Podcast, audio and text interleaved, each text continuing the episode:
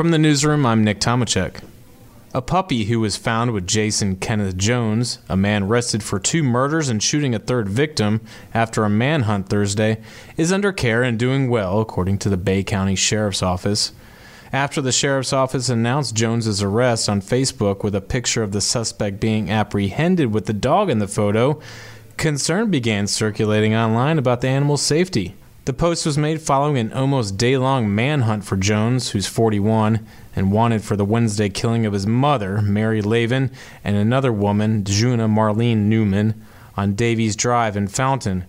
Jones is also charged in the shooting of another woman at the scene who did not sustain life threatening injuries.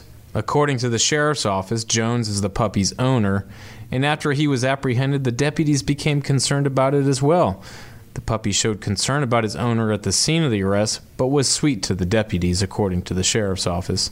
He was checked in at the scene and taken to Bay County Animal Control. The puppy is not up for adoption, according to Bay County officials. He will be kept until a member of Jones's family can claim him.